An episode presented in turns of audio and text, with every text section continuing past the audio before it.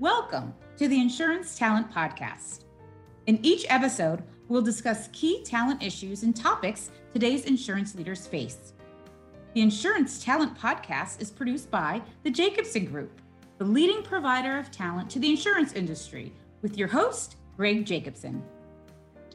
Hi, and welcome to the Insurance Talent Podcast. I'm Greg Jacobson, co CEO of the Jacobson Group. Recently, I sat down with executives from multiple areas of the industry to discuss their approach to leadership in the virtual environment. On today's episode, we're going to hear from three insurance leaders Stan Galanski, founder of G58 Capital, board chair of ProSight Specialty, and a board member of Aviva's Canadian business. Maroun Mourad, president of global underwriting at Verisk, and Gerardo Monroy, senior vice president of AFLAC, US Innovation Strategy and Execution. In our conversation, they discussed the impact of remote and hybrid work and how they're adjusting their leadership styles to be most effective. A few themes came up from these conversations, including the importance of building and strengthening connections, rethinking how we measure productivity, and how to most effectively move forward in this new working environment. I'm sure you'll find these guests and their insights as valuable as I did. So now we're joined by Stan Galanski, founder of G58 Capital, uh, board chair for ProSight Specialty, and also a member of the board of directors of Aviva's Canadian business. Hi, hi, Stan. Good to see you. Hey, Greg. It's great to be with you. Thank, thanks for taking talk, uh, time to talk about uh, flexibility in the workplace. I guess let me ask you this first. Uh, do you agree that at the very least, some level of remote work is here to stay?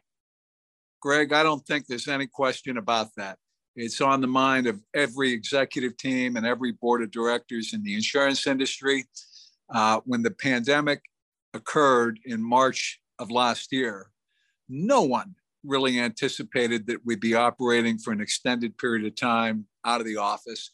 And certainly, if anyone would have asked the CEO at least the companies I'm engaged with, can you run your business remotely for the next six months? You have two weeks to get ready. They would have said impossible. Yet, you know, in what's been a very, very firm market for property casualty insurance, companies are having terrific results, strong growth. And the question is, is it sustainable? Right? The rising tide of the hard market has certainly lifted all boats, some more than others, right? But uh, you know, it's been made it made it very difficult to say how much of an impact uh, the uh, remote environment will ultimately have on the performance of an organization of those who pursue that path more aggressively than others as a long-term strategy. Yeah, yeah, that makes makes sense. So it's interesting because I think uh, leaders in general, though, have some concern about the impact of a remote workforce on you know the corporate culture, creativity, accountability. Uh, what are your thoughts about this? Are you seeing that at all from your perspective? I think senior executives have a f- strong feeling uh, that productivity is not what it should be in a remote environment.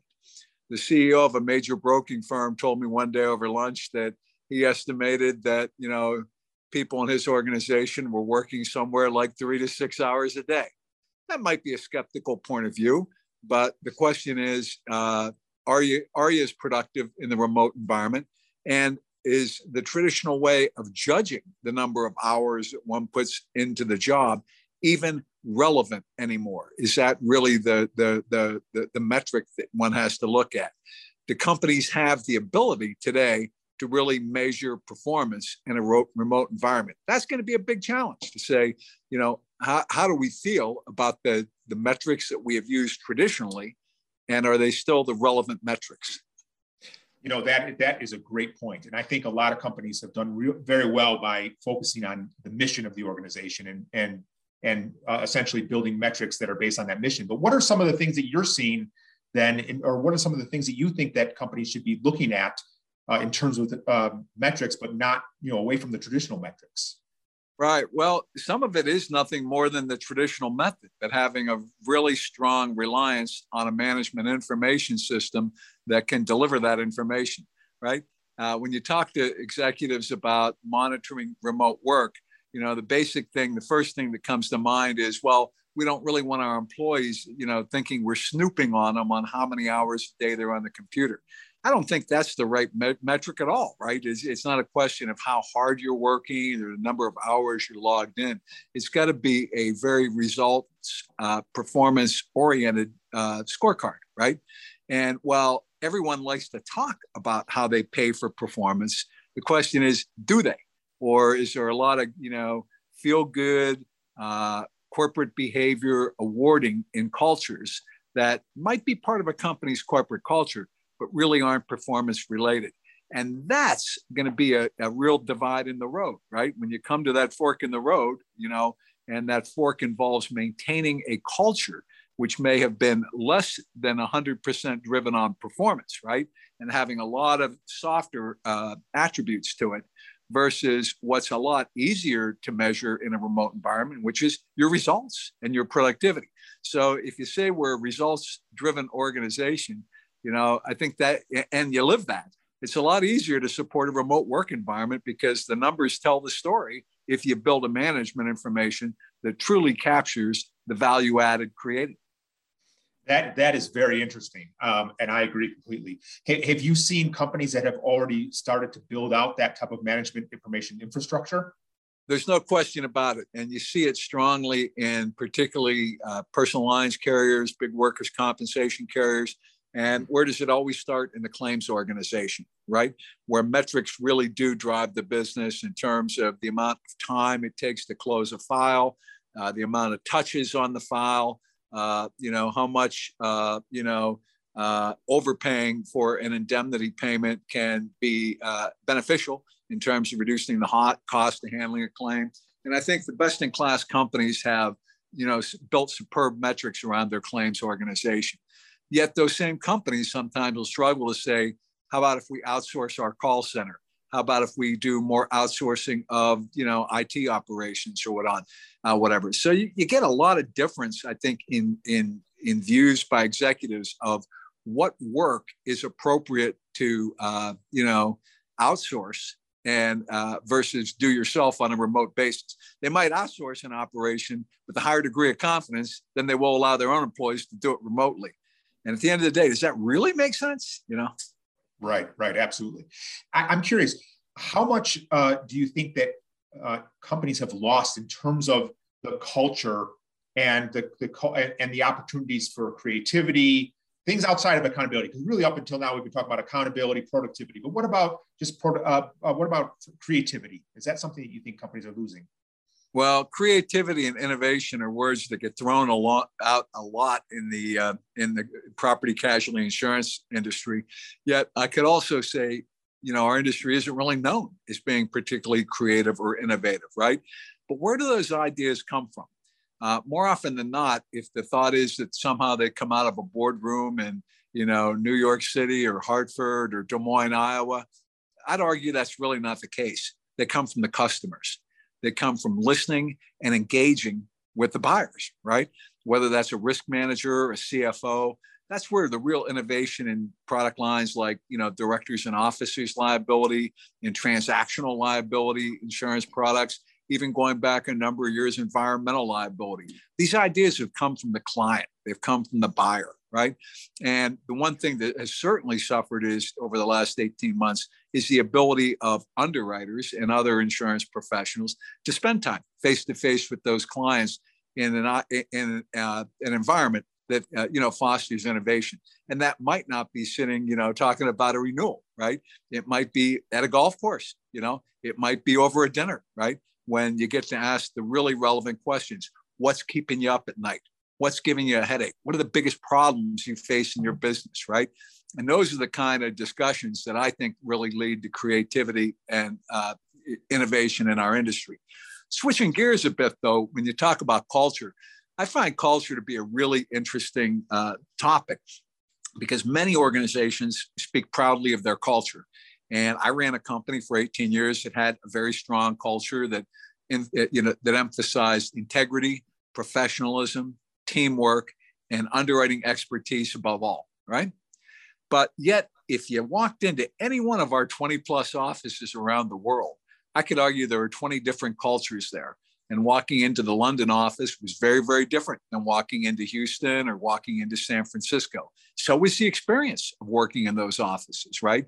So while there were common threads, you know, if you can operate a branch structure of whether that's 20 or 40 or 50, you know, operations around the world, and you're de- dealing with so many different business cultures and societal cultures in, in, in addition to your corporate culture, I'd argue you're already doing it. You're doing a lot of the things in terms of your communication that you know will uh, enable your success. It's not like you're sitting under one roof.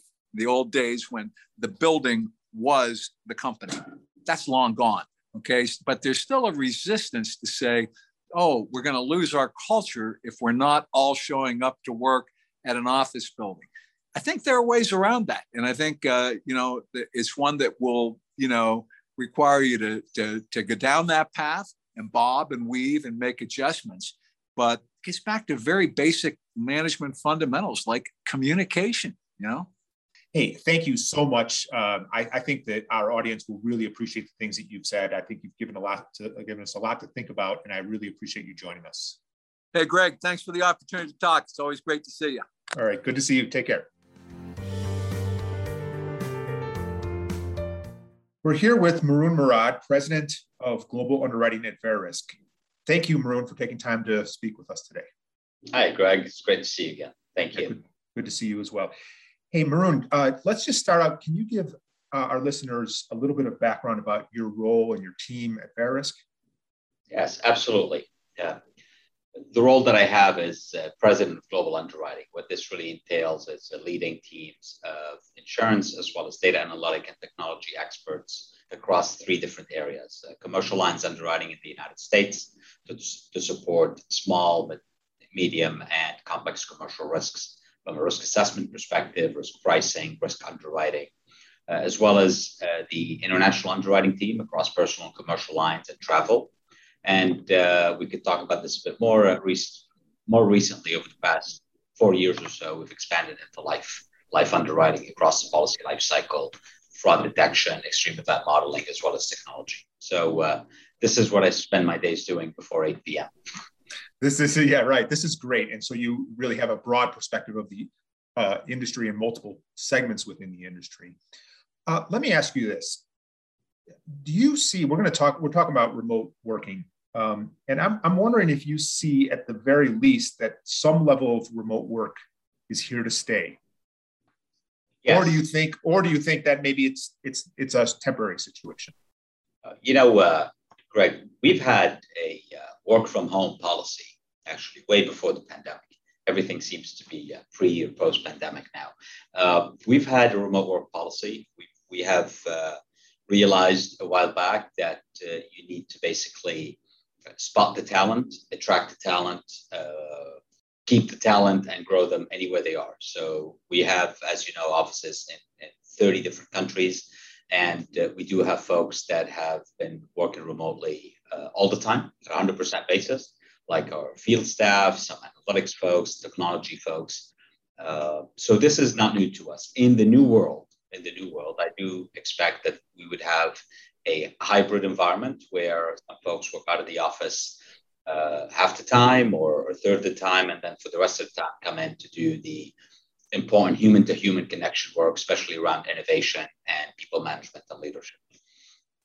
All right, that, that is a tremendous segue to, to my next question because I, I know that uh, perhaps you, as well as leaders throughout the industry, are, are very concerned about the impact um, a remote workforce will have on the corporate culture and specifically creativity and accountability also. What are your thoughts around leading in this new era? Being a half a glass half full guy, I, am I'm, uh, I'm optimistic. I think I think there are uh, there are benefits. Uh, uh, there are certainly benefits from the lessons learned over the past couple of years. You know, it's, it's interesting, and, I, and I'm sure you haven't heard this for the first time. If someone had told us in March 2019 that comes March 2020, we're going to go remote 100% of the time. Uh, it would have taken us 12 months to figure it out. Somebody told me on fr- one Friday afternoon that we're going to try this thing out on Monday morning, and uh, and here we are today, and we somehow managed. Uh, if I'm being very intellectually honest about the answer. Innovation could suffer in the long term because we do believe that uh, that the best innovation, the best ideas, the best interactions happen in a real live environment. I believe relationships. You know, we keep saying that uh, insurance is a relationship business. Uh, I've been in the industry for a while. I'm a deep believer in that. But also in, in the old days when I started, uh, we used to also say that uh, insurance is uh, mostly art and part science. Today, I think the, the opposite is true it's mostly science and, and part art, art of deal making, art of relationships. And if you completely take out the human to human interaction uh, from the insurance world, I think we will uh, we will be lacking in, uh, in in many areas. One of them is innovation. Two is people retention. Three, especially for a company like Verisk, we are uh, data stewards. As you know, we're celebrating our 50th anniversary this year. So we have been in the middle of the industry, the insurance industry, uh, receiving contributory data sets, billions and billions of records every year. Another very important aspect is showing up at a client's office or inviting them over or meeting at ITC where there were 5,000 other people uh, attending and reestablishing that trust with a capital T, which is so important, uh, especially in a business like ours, which is about receiving data from, uh, from the entire industry. So that's very interesting. So if we uh, are in a permanent situation where there's you know of hybrid uh, work environments yet uh, th- there's a critical importance of face-to-face uh, meeting and relationship development within the industry. How have you changed your leadership style over the last year and a half to adjust to this new paradigm? No it's a uh, that's a great question and it's it's been a very interesting learning experience and a very humbling one. Initially when uh, when the pandemic started, we all thought that the best thing we could do is invite our colleagues to have happy hours every other day after a long day of, of staring at Zoom screens. And guess what? Three weeks into it, uh, we, we have a very candid culture and it's pretty flat culture here at Verisk. Three weeks into it, start getting emails saying, you know what, I'd rather go, you know, run with my dog or, or, or play with my kids. So, so we learned that lesson pretty quickly.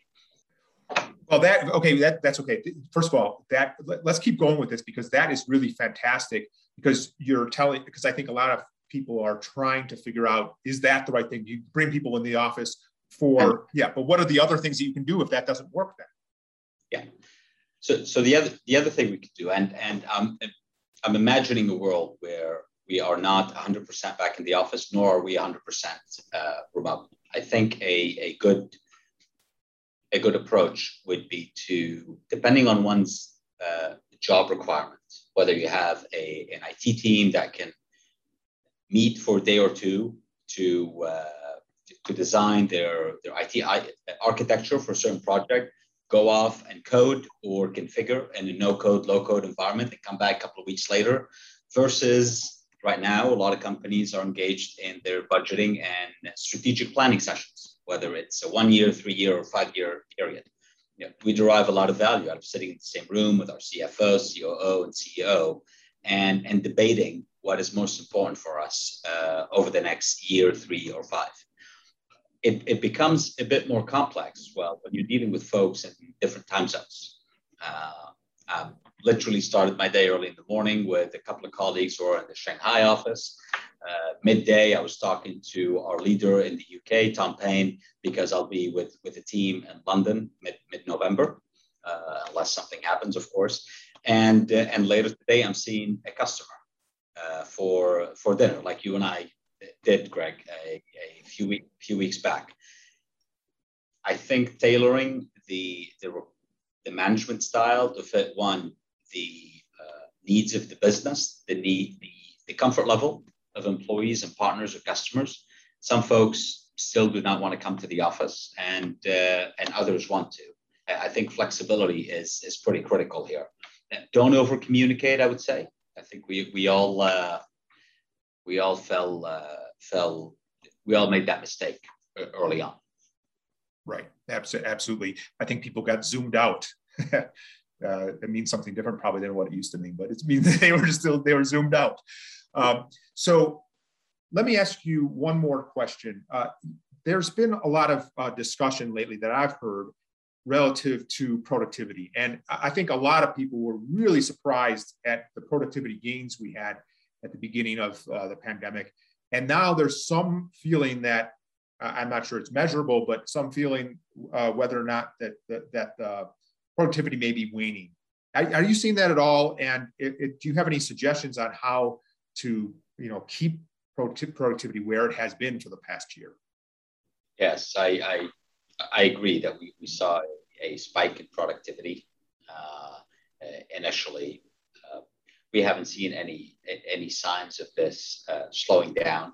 And from discussions I've been having in the market, especially most recently at ITC, where there were lots of like-minded people from the industry, from analytics and technology, that are also seeing their businesses grow and, and remain productive.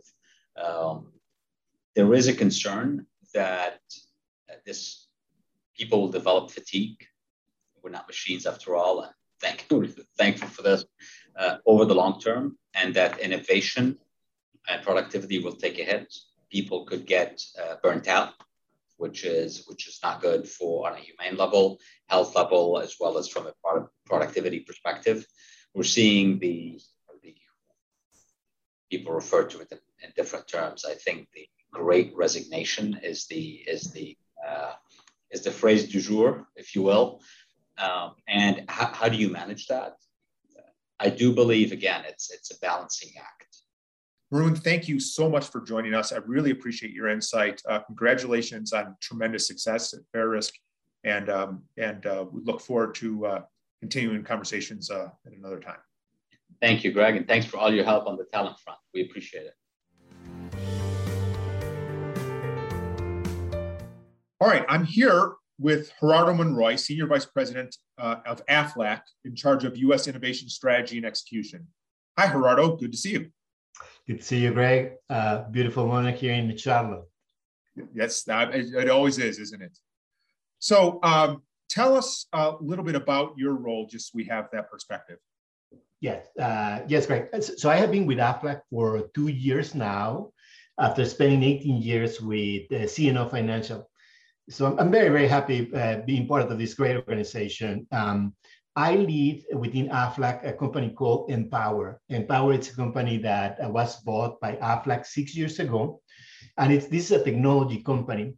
Uh, what, uh, what we do is uh, we are responsible for running the enrollment platform for the AFLAC individual products. So through this platform, we enroll over 2 million clients each year and about 1.2 billion in annual premium, which makes basically our platform the largest individual benefits platform in the US. Uh, we have about 120 employees um, based here, in, the majority of them based here in Charlotte. And this team is augmented by another about 200 onshore and offshore uh, resources that we have with a business partner called Mindtree.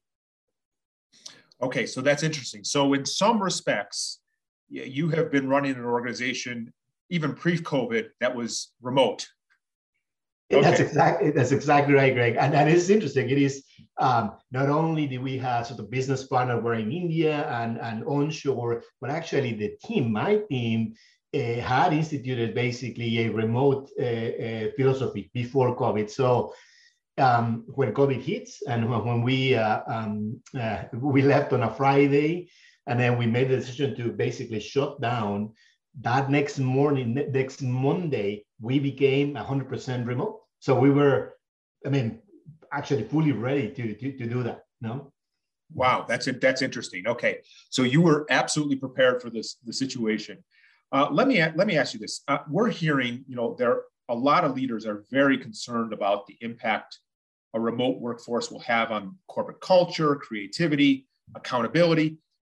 What are your thoughts about leading in this new era since you were already in the era, era before uh, COVID?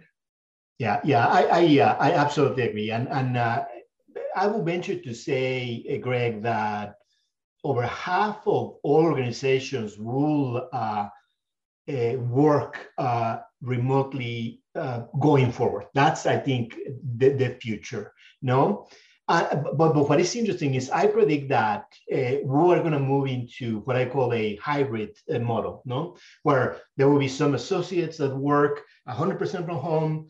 Uh, that will be not the majority. Maybe there's a handful of people. There will be a handful of associates actually are 100% back into the office, and then the bulk, the majority, will be on on this uh, hybrid, meaning some days in the office, some days uh, at home. No, so I think that's that's the, the new reality going forward. That's that's what I, I predict.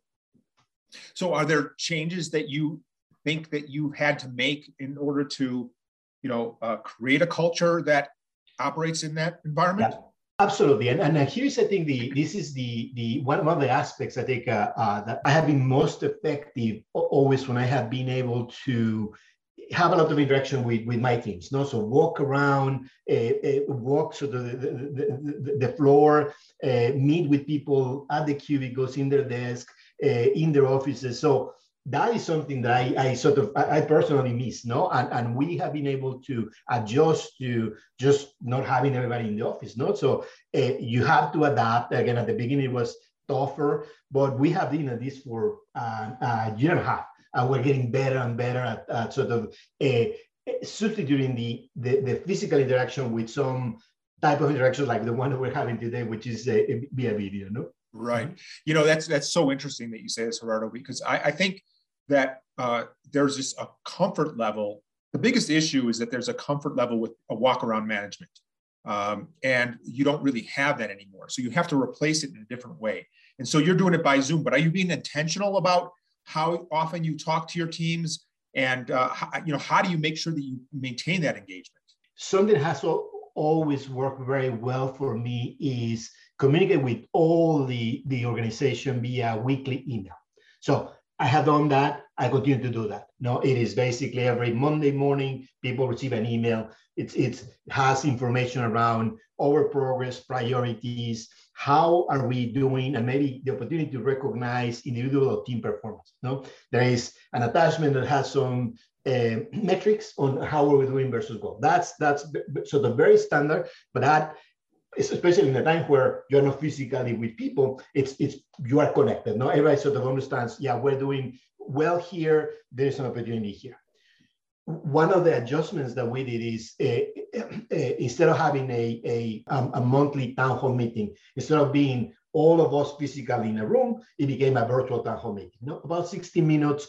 And so the same sort of structure where we have the opportunity to provide updates on organization of where we're heading, but also have the opportunity for team members, uh, team leaders to talk about their key initiatives, so provide major project updates. No, we use these virtual town hall meetings again. It's, it's we assume uh, a version, 100 uh, associates, everybody sort of seeing each other to welcome team, uh, new team members, no, or to celebrate work anniversaries, or to um, recognize basically an achievement or milestone uh, that, that, was achieved by the team. And, and that piece, uh, Greg, it's very important. The other aspects are basically what we do. No, it's it's this is how we're doing. These are the projects. This is this other part uh, is becoming more and more important. Again, welcoming team members. Think about it. Team members that have joined the organization in a remote capacity. Some of them have not actually been in the office, so this is an opportunity for us to connect with them. No, and recognizing uh, work anniversaries it's so, so, important, or celebrate sort of a, a, big accomplishment. So that we use that. We're very intentional about that. No, the other thing that I have done, Greg, is I have established a, and this actually now for a full year now, uh, what I call a one-on-one quarterly video sessions and this is actually about my top 30 uh, leaders. No, so so they are in the schedule. We spend about 45 to 60 minutes, and it, there's actually the structure of the. It, try to be very on, honest structure, but the structure is, is as follows. We start with just a, a personal connection. No, so I want to hear how the person is doing, how how how is the family? How how are those things? And then we spend maybe 15 minutes about and i share how things are here at home and how healthy i mean obviously whatever they want to share. Is just just that conversation but it's it's so very important to start with that portion is, is because we will have the time to actually do the business connection. You know, how are things going? How are the teams? How are how are they? Uh, what are the concerns? How can I help them? But that very first part, uh, Greg, to me is so very important. And it really sort of it's the way in which I, I get an understanding of how the team is doing. I have my obviously standard weekly uh, meetings with um, my my core team and then individual one-on-ones with them, uh, about uh, an hour with them. Uh, and then one of the things that we established, and this actually since the beginning of the year, we established what we call it Wednesday in the office. So now my leadership team, we're back in the office now, so fully sort of uh, protected. And uh, but it's important for the leadership to actually be together in the same room, uh, spending time, and and it has been really, really, really good. Last thing that I will mention is. Uh, back in August, we we had we hosted a one and a half day session in the office. So we brought the, the top 30 leaders in the organization, spend a day and a half in the office a full day of, of working session. Then we had a dinner together. And then, uh, uh, and obviously, again, we took all the necessary precautions to be able to sure. do that, spacing and sort of masks and, and everything. Even in the restaurant where we were, we had sufficient space. But, but, but, but Greg, it was, I mean, I, it was such an interesting thing is to see everybody. It was, so happy to be able to, to just have physical connection. No, it's it's it's it, the the quality of the conversation, the, the the, the depth of how we engage with each other was just fantastic, and it carried forward. No, so we had basically the meeting, we had the one and a half sessions, and then I could see basically all the other interactions we had in video. They were just at a different level. No, because I think also that's another thing that we need to to to to really as leaders. Uh, think about sort of the value uh, of bringing the teams together because it really sort of creates an environment that even if we're very effective on the on the on the video on, on, on web and we're very good at it it just just doesn't happen no it just doesn't happen so right. that combination right. i think is very very important you know i i, I love the story about uh, keep uh, keeping connections uh, i think that's just so important and i think your approach to just making sure that there's some personal discussion that goes in because that's what you miss when you have an agenda on a Zoom, right? And uh, and you're doing a great job of, of doing that. So that that's fantastic. Well, listen, Gerardo, thank you so much for joining me. I really appreciate uh, your insights. Uh, I know you're a great leader, and I think that uh, the industry will be very uh, interested in hearing what you have to say. So thank you so much. My pleasure, Greg. Thank you. Thanks to Gerardo, Maroun, and Stan for sharing their insights and experiences with me. As you, our listeners, adjust your leadership styles to accommodate shifting environments and employee needs, I hope some of these takeaways resonate and inspire your own strategies for moving forward. Thanks for listening, and make sure to subscribe to receive new episodes of the Insurance Talent Podcast as they become available.